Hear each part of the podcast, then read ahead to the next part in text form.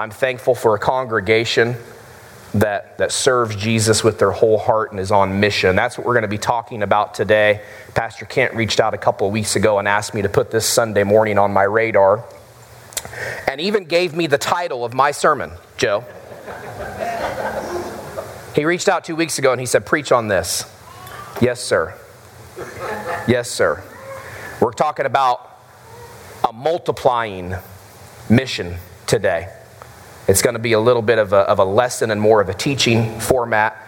It's easy for me to get preachy, so that that comes, you know, just kind of de facto. But but amongst the family today, amongst sons and daughters of the Most High King, I'd like for us just to have a conversation around what it looks like to be on mission and what God believes to be true about how that mission should be multiplying because of who He is. That's right. Because not of anything that we have done, right, but because of all that He has done. Right. Look around, folks, all that He has done. Amen? Right. Heavenly Father, in your holy name, Jesus, in your resurrected name, we come before you this morning, God, and we ask for spiritual ears to be opened. God, we ask for spiritual eyes to see, God, what it is that you're up to in this day and hour. Holy Spirit, come. We need you. We need you now more than we have ever needed you. Holy is your name. Praise you, God. Lord, I pray distractions fall away right now. We're focused. We keep our eyes fixed, our gaze fixed on you, the author, the perfecter of our faith. It's all about you today, King Jesus. Glory to your name. And all God's people said, amen. Amen. You may be seated. I've shared the message uh, title with you already. Mission multiplication. Maybe because my antenna's covered up. It's all good. I'll just shut it off. I'm getting excited. Mission multiplication. We're going to be in Deuteronomy. We're going to be in Job. We're going to be in First and Second Kings. We're going to be in Matthew. We're going to be in Luke. We're going to be in Colossians. And appropriately enough, we're going to end in Revelations twenty-two. So if you've got your Bibles, I would keep them handy. We're going to cover a lot of ground today, but when you're tasked with, when you're charged with speaking on the precept and the principle of godly biblical multiplication, it's easy to find examples.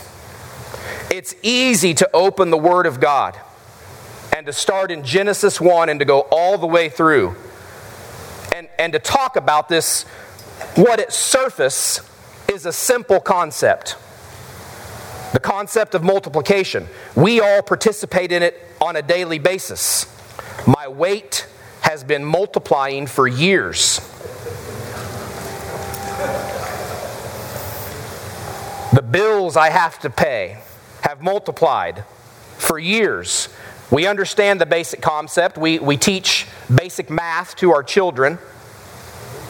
We talk a lot when we're youngsters about addition and subtraction and multiplying and dividing, but is it so simple and so basic that it's easy to get distracted and to forget the easy stuff? That's true in my life. I get easily distracted.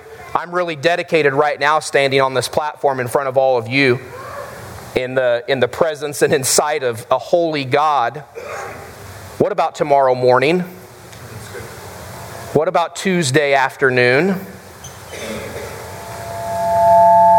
Is my gaze as fixed on Him when I'm writing my next project estimate? Is my heart fully devoted to God the next time the puppies poop in the yard? That's a mess.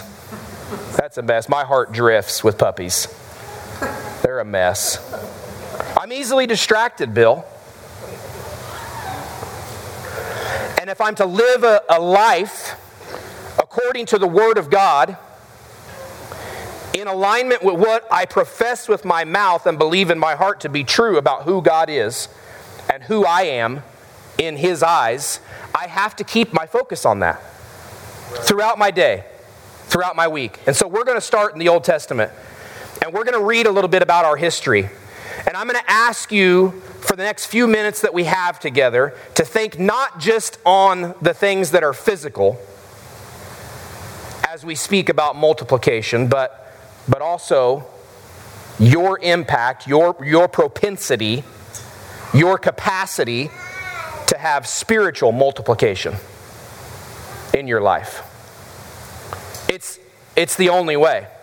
When you're tapped into the source, when you're abiding in the vine,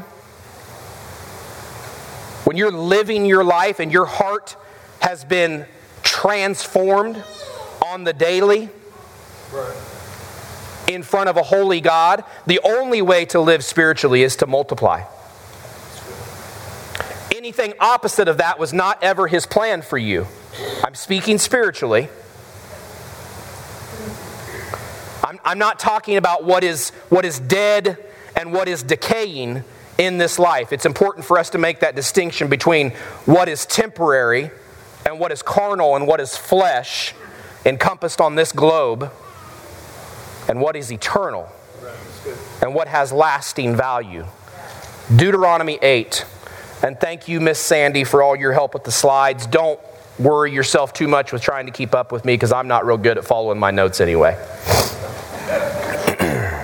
Deuteronomy eight.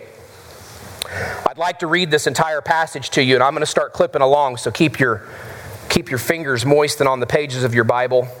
And Sandy's going to click through up there.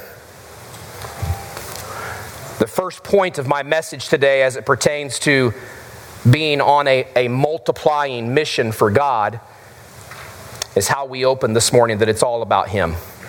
You want to you want to stay on mission. It's it's not about anything you will do in and of yourself. We we need to we need to die to that notion today.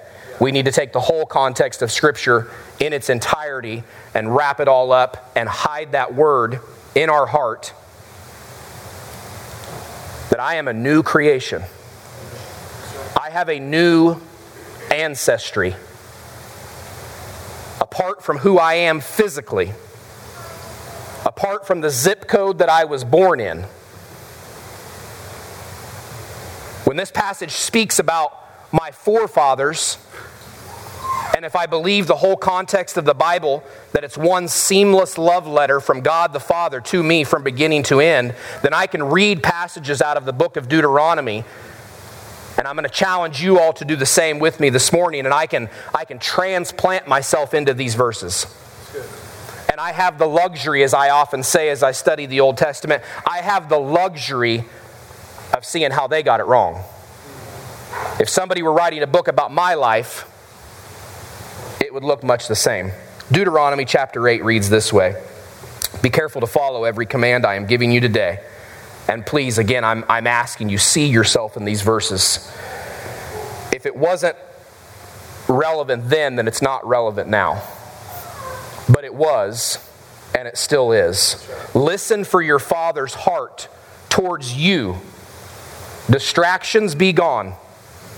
As many times as, you, as you've sat in this sanctuary, as many times as you've read this passage for yourself, look at it fresh and new. And listen for your Father's heart towards you today. Be careful to follow every command I am giving you today, so that you may live and increase and may enter and possess the land that the Lord promised on oath to your forefathers. He's not talking about my physical land. I'm not reading this through that lens. I'm a New Testament believer. I've been infilled with the Holy Spirit of God. My spiritual ancestry and my spiritual forefathers date back to the beginning of time. I'm part of God's family. I've been grafted in through the work of Jesus Christ on the cross. He rose from the grave. He's seated at the right hand of God, interceding for me on my behalf. That's who I am. My forefathers are not revolutionaries that, that stormed Boston back in the seventeen hundreds. I'm not talking to you about a physical ancestry. Remember how the Lord your God led you all the way in the desert those forty years. Anybody wandered through a desert for any length of time at all in their in their in their time with God? Anybody anybody had God take them by the hand and lead them through some stuff? I have. I have. Thankfully, it didn't last for forty years. To humble you and to test you in order to know what was in your heart. What was in my heart. Whether or not you would keep his commands. It's getting personal. It's no longer about what my grandma believes. It's no longer about the church that I was raised in. It's getting personal. I have direct access. He humbled you, causing you to hunger, and then feeding you with manna, which neither you nor your fathers had known. He supplied you with things that you had never even dreamed of. Possibilities, spouses, partners in life, homes, land, possessions, experiences that you had never even imagined. Is that anybody's testimony? It is mine. I was in that delivery room the first time my oldest child was born. Well, she was only born once. I got five. It gets confusing. To teach you that man does not live on bread alone, but on every word that comes the mouth on the, comes from the mouth of the Lord. Jesus himself quotes that again in the New Testament. So again, if you're if you're battling in your mind to see where I'm at this morning with drawing these conclusions out of the Old Testament and whether or not it pertains to you as a modern day New Testament believer, it does. It does. And Jesus said it does. This pertains to us. Your clothes did not wear out. Your spiritual clothing is not going to wear out. Amen. Amen. Amen. Praise God. Verse five. Know then in your heart that as a man disciplines his son, so the Lord your God disciplines you. We don't teach them to memorize that one back in Kingdom Cubs. Observe the commands of the Lord your God, walking in his ways and revering him. For the Lord your God is bringing you into a good land. Here comes the multiplication part. A land with streams and pools of water, with springs flowing in the valleys and hills. A land with wheat and barley, vines, fig trees, pomegranates, olive oil, and honey. A land where bread will not be scarce, and you will lack nothing. A land where the rocks are iron, and you can dig copper out of the hills. Listen to this prophecy. This is spoken over you today. When you have eaten and are satisfied. As if, as if it's a done deal. Is that anybody's testimony, spiritually speaking? I've, I've eaten. I come back to the Word of God and I spend time with my Heavenly Father. I've been in my secret place. I get in my prayer closet. I come taste and see that the Lord is good, and I get filled up with Him daily. That's my goal. That's my aspiration. With the Lord's help, prompted by the Holy Spirit, led by Him, my goal every day is to feast on that goodness of who God is. I hope that's yours as well. I hope that's yours as well. I hope you're experiencing this kind of spiritual multiplication in your life. And we're going to talk, the next point that I'm going to get into is the distractions, but, but avoiding the distractions that have a tendency to cause our heart to move laterally and to shift, even just from a Sunday to a Monday. Even just moment by moment, something can happen. A text message can come in on your phone right now that can completely rewire your day. It should not be that way. It shouldn't be that way. When you have eaten and are satisfied, praise the Lord your God for the good he has given you. Amen. And that's what we come in here and do on Sunday mornings. And what an awesome honor and privilege it is. And again, to, to give the praise team another pat on the back, but the opportunity and the privilege. If you need that perspective shift this morning, if you've if you've started started taking this for granted, if if in your fortieth or fiftieth or sixtieth or seventieth, or some of us in the room in your eightieth year of life, if you've stopped considering just how big of a blessing this is, how you got here this morning, the bed that you woke up in, how amazing and how good and how rich of a life God has given you. Like Philippians four says, whatever is admirable, whatever is praiseworthy, whatever is true, think on those things. I believe we're living in a day and in an hour where there's a heaviness on humankind today. We've given up on the media. Social media is garbage. The internet has been corrupted. There's so much going on around us. Read Philippians four. It's so good. Think on these things. Get in the Word of God. Daughter of the King, son of the King, keep your eyes fixed on Him and don't take for granted all the amazing ways that we've been blessed. Amen. He's been so good to us. Praise the Lord your God for the good land He has given you. Verse eleven, be careful that you do not forget. Be careful that you do not forget the Lord your God, failing to observe His commands, His laws, and His decrees that I am giving you this day. Otherwise, this is a continuation of the prophecy. And I'm just posing the question to see if this sounds familiar in anybody else's life. Verse twelve, otherwise, when you eat and are satisfied, when you build fine houses and settle down, and when your herds and flocks grow large, and your silver and gold increase, and all you have is multiplied, then your heart will become proud, and you will forget the Lord your God who brought you out of Egypt, out of the land of slavery. I wasn't physically delivered from the bondage of slavery in the nation of Egypt. That's not my heritage. For, for God's family, in Deuteronomy chapter eight, it was. I'm a continuation of that spiritual heritage and what began at the beginning of time and what God has done. And you can see it happening in people's lives today. The year twenty twenty-four in the United States of America, compared with, contrasted with, put in light of the context of Deuteronomy chapter eight. Amazing. Amazing. This word is for me. God speaking to His people and saying, you love me, you serve me, you obey me, you listen to me, you, you enter into this communion and this relationship with me, and I'm going to bless you. That's right. That's multiplication. You choose to go your own way. You choose to, to write your own check. You choose to do what makes you happy. What's anything multiplied by itself? Anything multiplied by one. Don't go square root on me. That's for later when we start getting into the thirty, sixty, and one hundred fold. Anything, anything multiplied by one, anything that I try to do by myself is, is me. The byproduct is just going to be me. And my wife's had enough of me.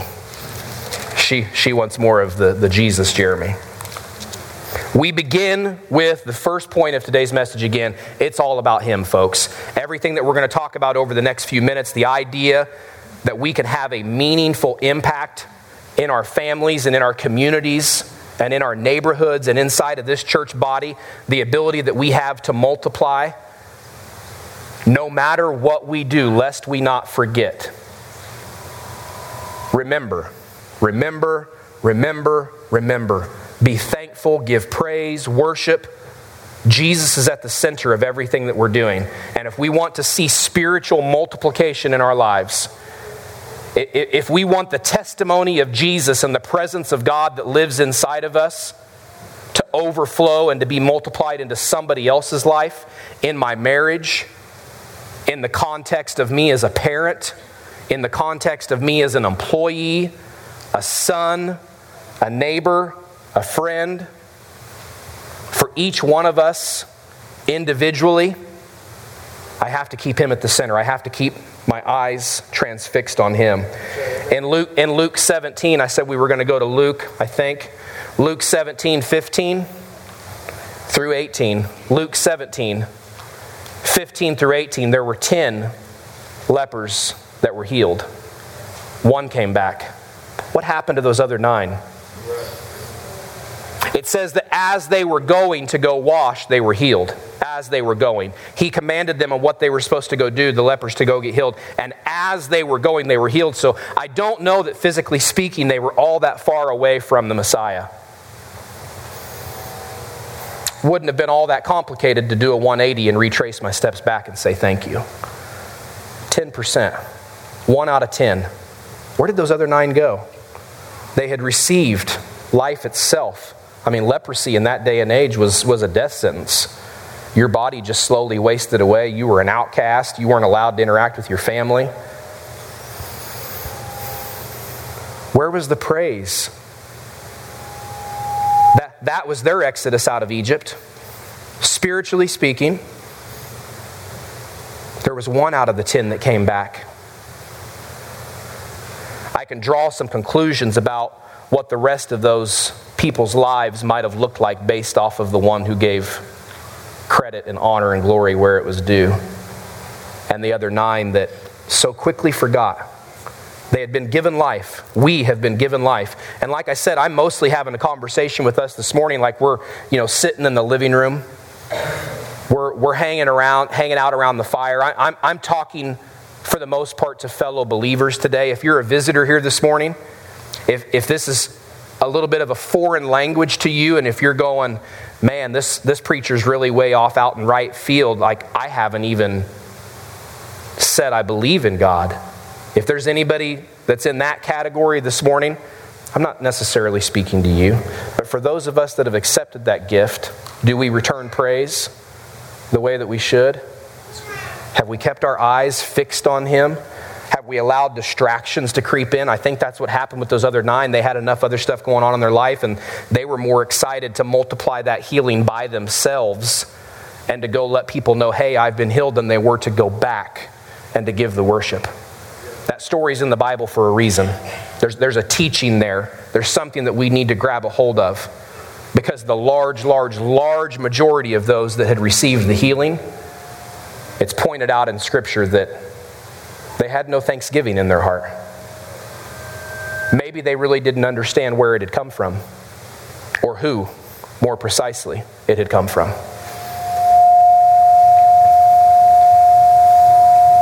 Should we change? That's okay. Colossians three.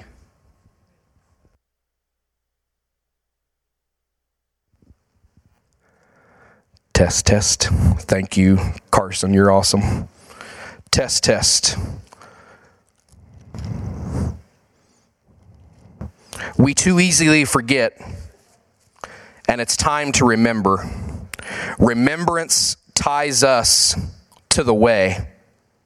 Remembrance has roots into our heritage. You shouldn't feel isolated. You shouldn't feel as if you're left to, to do this Christian walk or to be on this journey with your Lord all alone. That's that's not the truth. That's the, the proof of that is here around you this morning. If you're failing to find relationship and support and strength from other people around you, maybe it's time to ask. Maybe it's time to ask. And that's what multiplication looks like. And for most of us, I think maybe that that train of thought, Uh, like I called it earlier, that precept, that fundamental about who God is, that He's into He's into multiplying our mission and our efforts when it's when it's done in alignment with His word, when it's done in alignment with His precepts and the way that He's commanded us out of Scripture, we can't help but not receive that multiplication. And maybe for some of us this morning, maybe it feels like that it's only been division. It's only been taking away. And if that's what you're feeling this morning, I'm asking you to compare that against the lens of God's word and see if that was actually from Him. The answer is it wasn't. The answer is, is that's not who He is. He's good. He's good. And He'll teach you through the hard physical stuff, and you can multiply through those seasons as well. Or you can choose to be bitter. You can choose to be selfish. You can choose to be victimized. Or we can bounce these things off of the Word of God and see that we're more than conquerors. That's who I am. And I've got a little bit more bounce in my step, and I've got a little bit more joy in my heart, because I know that no matter what today brings, God's still on his throne. And my family needs me. My church family needs me. My community needs me. And I'm going to be about multiplication.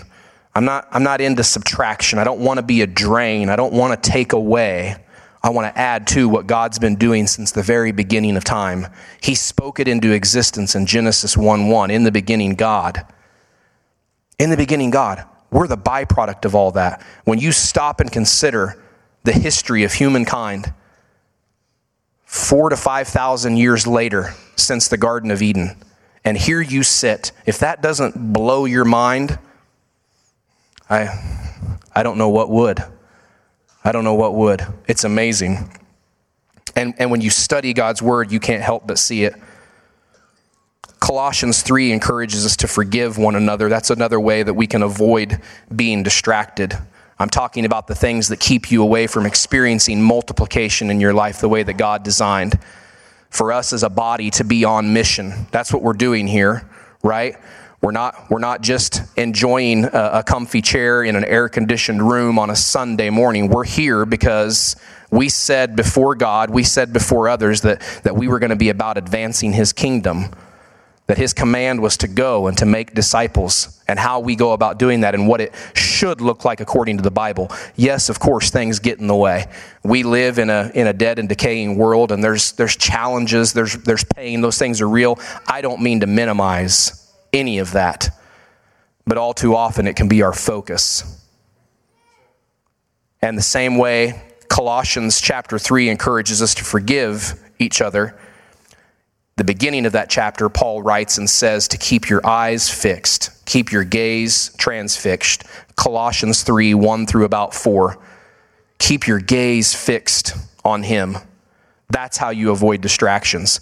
Because then you recognize them.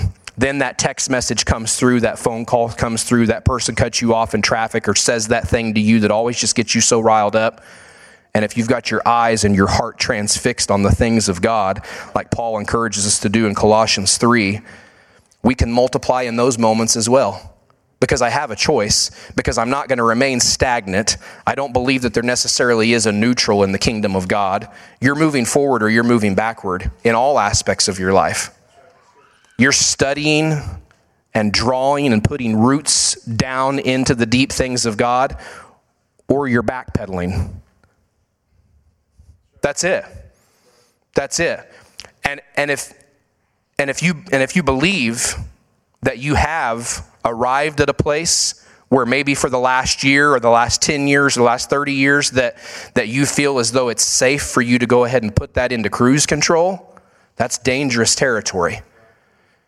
And and you can evaluate that on your own by just looking back over those cruise control months or years and taking stock of whether or not there was any multiplication. Were you bearing any fruit?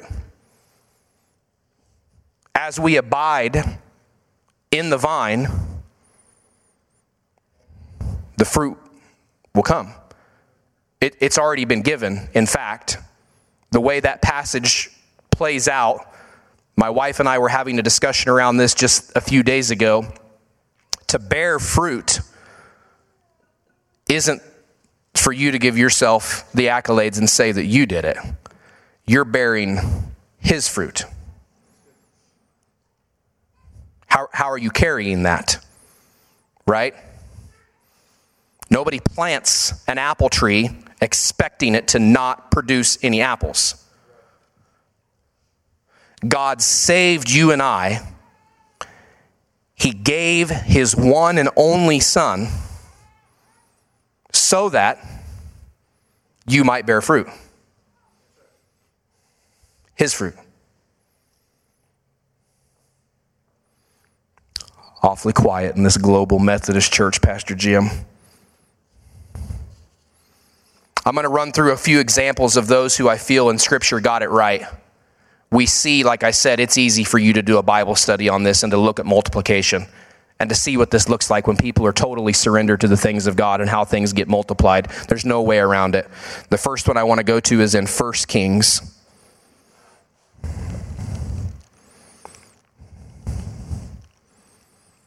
There's two prophets that we're going to look at here real quick.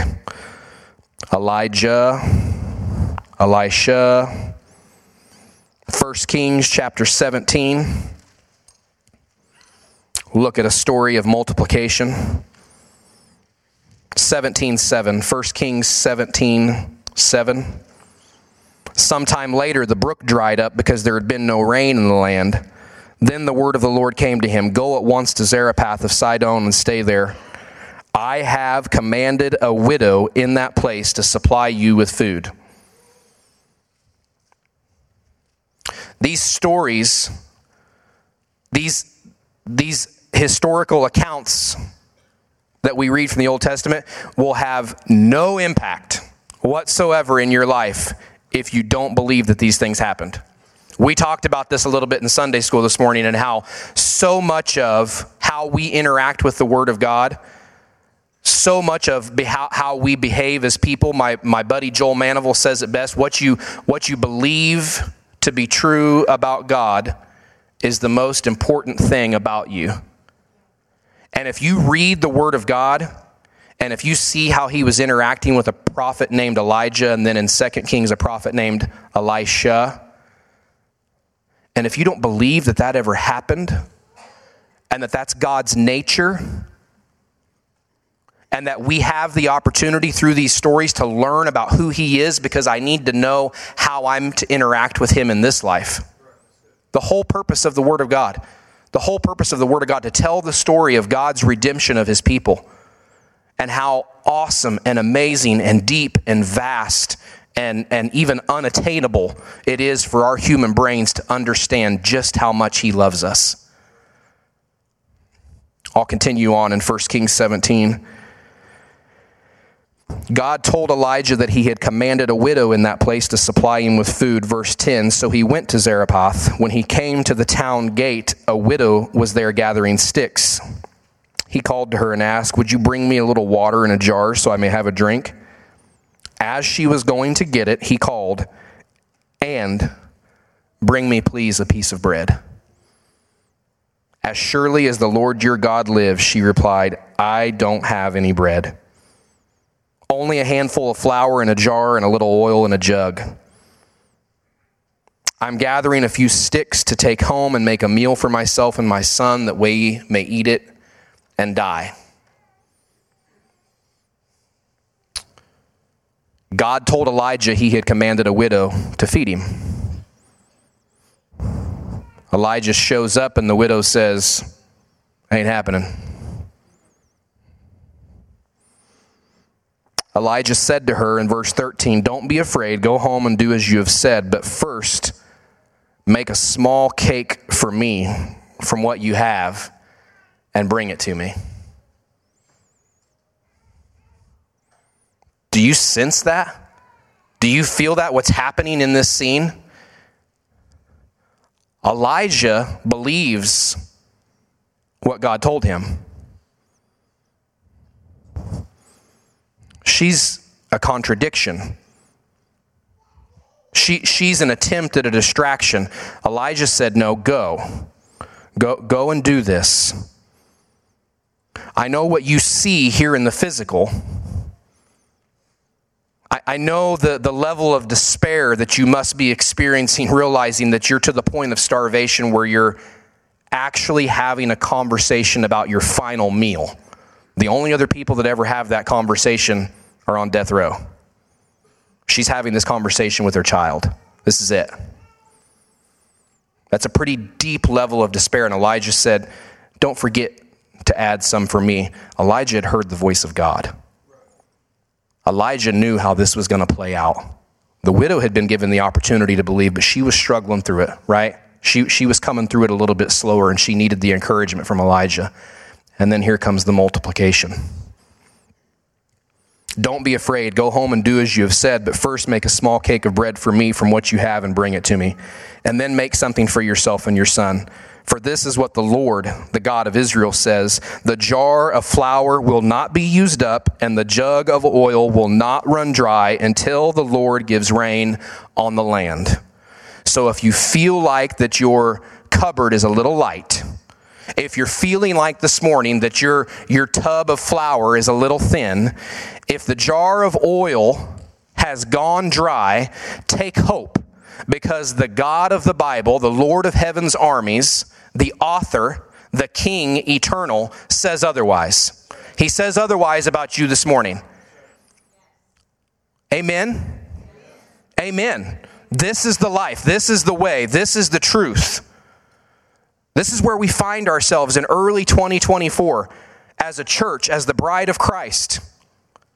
Believe the word of God. The, the situations and the circumstances around you have no bearing whatsoever on who he is. What do you believe to be true? Do you believe that multiplication can happen because of your life? Do you believe that? Or do you think it's a really nice notion for the person sitting next to you? It's a really good idea for my spouse. Well, well, that, that's all fine and good to think that somebody would bear fruit for God. I'm not even necessarily sure I know what that means. That's, that's a good idea for somebody else, but Jeremy, you don't know me. Jeremy, this isn't the way I study the Bible. Just, you know, just, you know, step back a little bit. Give me, give me some breathing room here. I'm, I'm living, I'm living my life for me. Well, sure, I haven't seen a whole lot of multiplication, but look at my bank account. That was Deuteronomy eight. That was Deuteronomy eight that they were being instructed in that. And they were saying, be careful. The Lord's blessing doesn't come without risk. You want to multiply the things of God, receive every good thing that he has for you and all of his blessing and give him praise and honor. Awesome. That's the prescription. That's the formula for multiplication. You want to walk in that blessing and receive all of these things and have him pour out his goodness abundance on you so you can pat yourself on the back. That has a prescription and an outcome as well. Those two things are very clear in Scripture. We try to get them complicated. The enemy wants to mess it all up and, and get wires crossed and send mixed signals. And did he really say? And well, that's it. I'm going off to form Lutheran. I'm headed off to go be Baptist. I'm going to run over here. And well, I think the Roman Catholics have, the, have it all figured out. Since Deuteronomy eight. Since Deuteronomy eight, we've, we've, been, we've been going down this road. We've been traveling this road. And God from heaven must be looking down. And I think his heart is broken. My buddy Mac says it all the time. When we get to heaven, you know, what? No eye has seen, not even yours. No mind has conceived, not even the top theologians. Nobody can fully understand, can fully attain the things that God has in store for us. Do you believe? Do you believe? Do you want that kind, that type of spiritual multiplication in your life? For the sake of time, I'm going to skip over Second Kings four and talking about Elisha, another example of a widow, and her debtors had come to take her kids away as slaves because her husband had died and left her in debt. The blessing stopped, the multiplication stopped in her life. When? When God ran out of multiplication? When God ran out of oil? No, it was the jars. She had gathered X amount of jars, and that's what God multiplied. Gather more jars. Keep gathering. There's plenty that are out there that are empty. There's plenty. And we know them. And we know them. And and, and our, our ability to have impact in their life stops at the extent that we believe God for his multiplication. Do you have somebody in your life that you've considered to be too far gone? I hope not. I hope not. That's not my God. He's able to fill the jar. Go get some. Amen. Matthew fourteen, another example of some really awesome multiplication. We know the story of the boys' lunch. Matthew fourteen, sixteen. That's really our anthem for for dinner church, for community dinner in Golden City that we that we launched last month, that's coming up again next week. Matthew fourteen sixteen said, Jesus said to his disciples, no, no, no, don't send them away. You feed them. See, he's looking for vessels to allow the multiplication to flow through. He's sovereign. He's all-powerful. He'll choose to use somebody else if it's not you. God's will will be done in this life and for all eternity. He's in control. We established that at the outset. But he sure would like to move on our behalf. He sure would like to use us, as Romans fifteen thirteen says, to be filled up in order to overflow and to be multiplied, because the jar doesn't run empty. Amen. Amen. Another example of multiplication, the parable of the talents. You guys are familiar with that story. It was ten for ten and five for five. Plus the guy that had the ten was given another ten, and he got the one that was taken away from the guy that chose division. So on your pop quiz this next week, kids, if the answers are multiplication or division, it's multiplication. Don't choose division. I Googled this earlier because I was curious. King Solomon was another example of a, of a guy from the Old Testament that we know was multiplied and multiplied and multiplied and multiplied and had sin in his life and had sin in his life and had sin in his life. And God blessed him, and he repented and came back, and back and forth Solomon went. Solomon was going to be the recipient of, of blessing because God had already promised it. There was nothing he could do to stop it. What he chose to do with that blessing was on him. His net worth today, calculated for inflation, best estimates, two point one trillion dollars. The guy knew multiplication. He had seen it since a boy, growing up around King David and then experiencing it in his own life. two point one trillion. And they said that that didn't even include necessarily the royalties and the tributes that the other world leaders were just sending to him.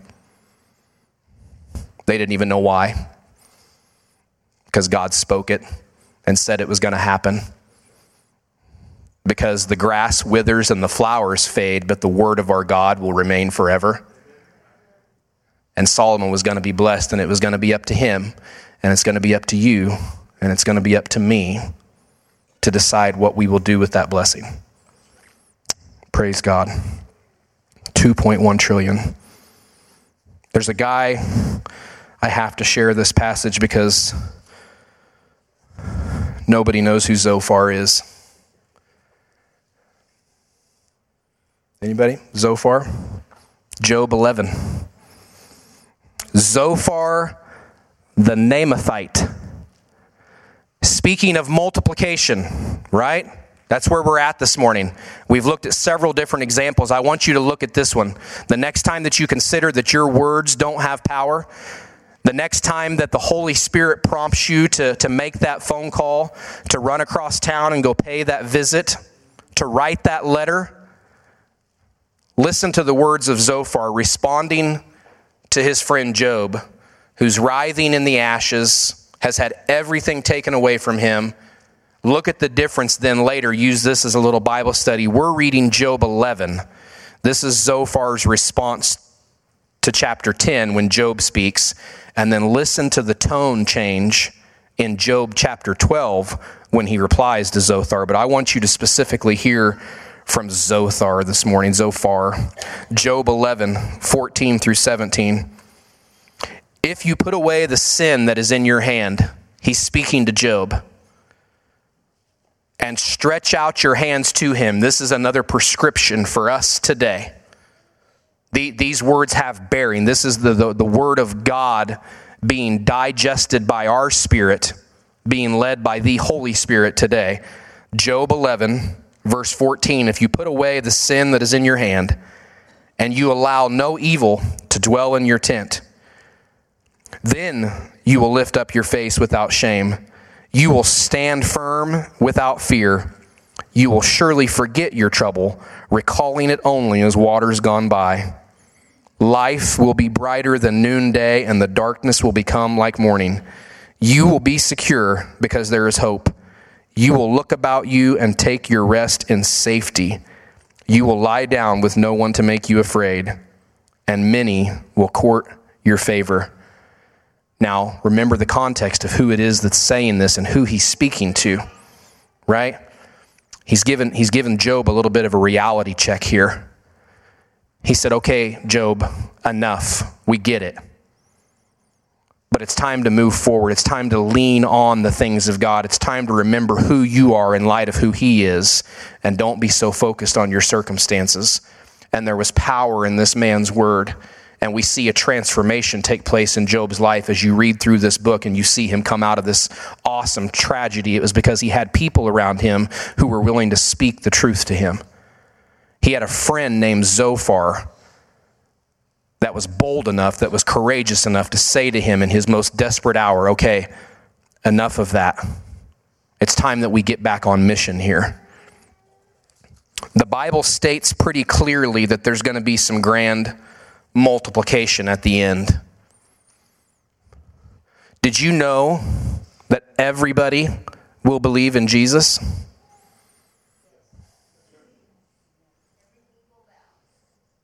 Every knee will bow. That's some pretty awesome multiplication, if you ask me. Every knee is going to bow. Every tongue is going to confess that Jesus is Lord. Now, full disclosure, the only difference here is going to be whether or not it was too late. So, so I want to I want to tread lightly there with that statement, and and and I know how how easily deceived, especially young people in the room this morning. What you heard me say is that everybody's going to believe in Jesus, and that the timing of when you make that decision and when you make that commitment is of the utmost importance. It can be too late. You will believe in Jesus. We all are going to bow. It can be too late. That's Romans fourteen, eleven, and twelve. So, if you're not, if I'm not multiplying biblically, why not? Why not? For each one of us individually, personally, I think we have to answer that question today. And, and if you let yourself off the hook pretty quickly and you say, well, I am multiplying biblically, and you just move on throughout your day, well, praise God for you, you saint, you you you redeemed, then go in the power and the favor and the anointing of the Lord and, and keep on keeping on. If you're like me and you bump back into this from time to time, and as you look back and try to make course corrections and, and are being available to allow yourself to, to be in communion with the Holy Spirit and to view things through a spiritual perspective, then receive this challenge this morning and take some stock and be courageous enough inside of your home, inside of your marriage, to, to make those necessary adjustments and, and to acknowledge that there's some areas that have, that have been lacking and some things to do differently. And, and maybe I have started taking things for granted. Maybe my net worth is not two point one trillion like King Solomon's would be calculated for today, but he's been pretty good to me. He's been pretty good to me. I, I was born in the United States of America. I received a pretty decent education. I graduated and served the United States Marine Corps, and uh, God has given me the giftings and the abilities to be able to provide for my family, and we have five beautiful children. I experience God's goodness and his grace and his mercy, and I give him praise for what he has done in my life. I believe there's more. If that's your statement this morning, if that's where your heart is at this morning as you contemplate being on mission for God and whether or not there's been tangible multiplication,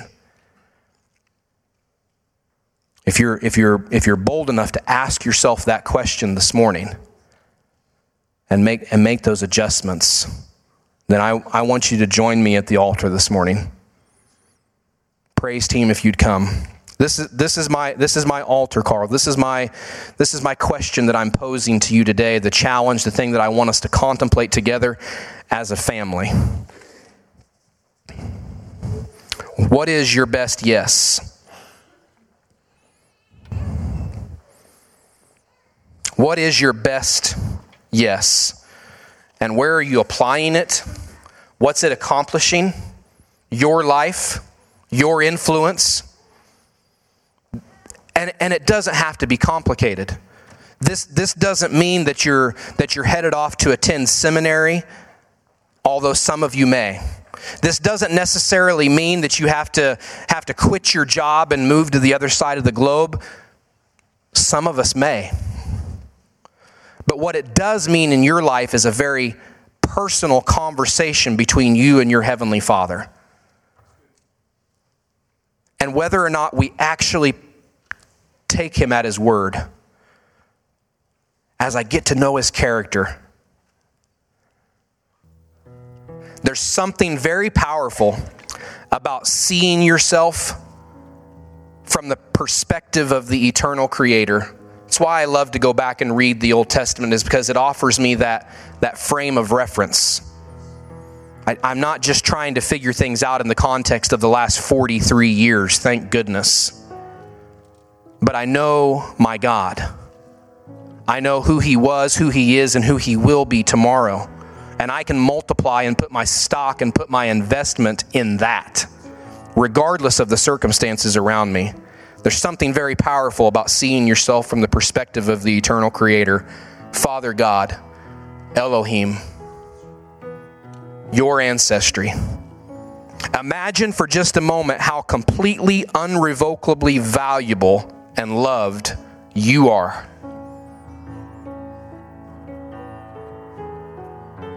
And maybe even a continuation to that statement and that challenge to remember how loved you are. If you don't believe that, then you need to answer the question why. Why don't you believe that? If I can say that and make that statement about you, that you are a prized possession of the God of the universe, each one of us individually, that his love has no bounds outside of this county, outside of this state, across the other side of the globe, for all of time, more than enough love for each and every one of us. That's encouraging. Take hope in that today. Spread that as your good news. Remind people how loved they are. If you want to, if you have a hard time finding who those people are that you can say that to, start praying that way. God, who is it today that just needs to be reminded how incredibly loved they are? There's some serious multiplication in that. Serious multiplication in that. Maybe you've been the recipient of that phone call before. I've had I've had those experiences in my life when, when things were pretty down and somebody would say something to me and I would I would feel the power of God come over that moment. And and maybe even I hadn't realized how off my thinking was. And from the very beginning of time, the Creator God is beckoning. Each one of us this morning, there's so much potential gathered in this room this morning. So much heavenly potential gathered in this room this morning. He loves us so much. We should never get tired of hearing it. Through all eternity, multiplying since the very beginning, throughout all of human history, there's been stargazers, philosophers, theologians, engineers, astrophysicists. They keep building bigger NASA telescopes. They haven't found the end of him yet. Way bigger than you could ever possibly imagine or think. Your God. My God. If the jar of oil is empty, believe for something different. Believe. Take him at his word. For you and for me. For all of us. And from Genesis one to Revelation twenty-two seventeen, the Spirit and the bride say, come. Come, Jesus. We need you, Lord.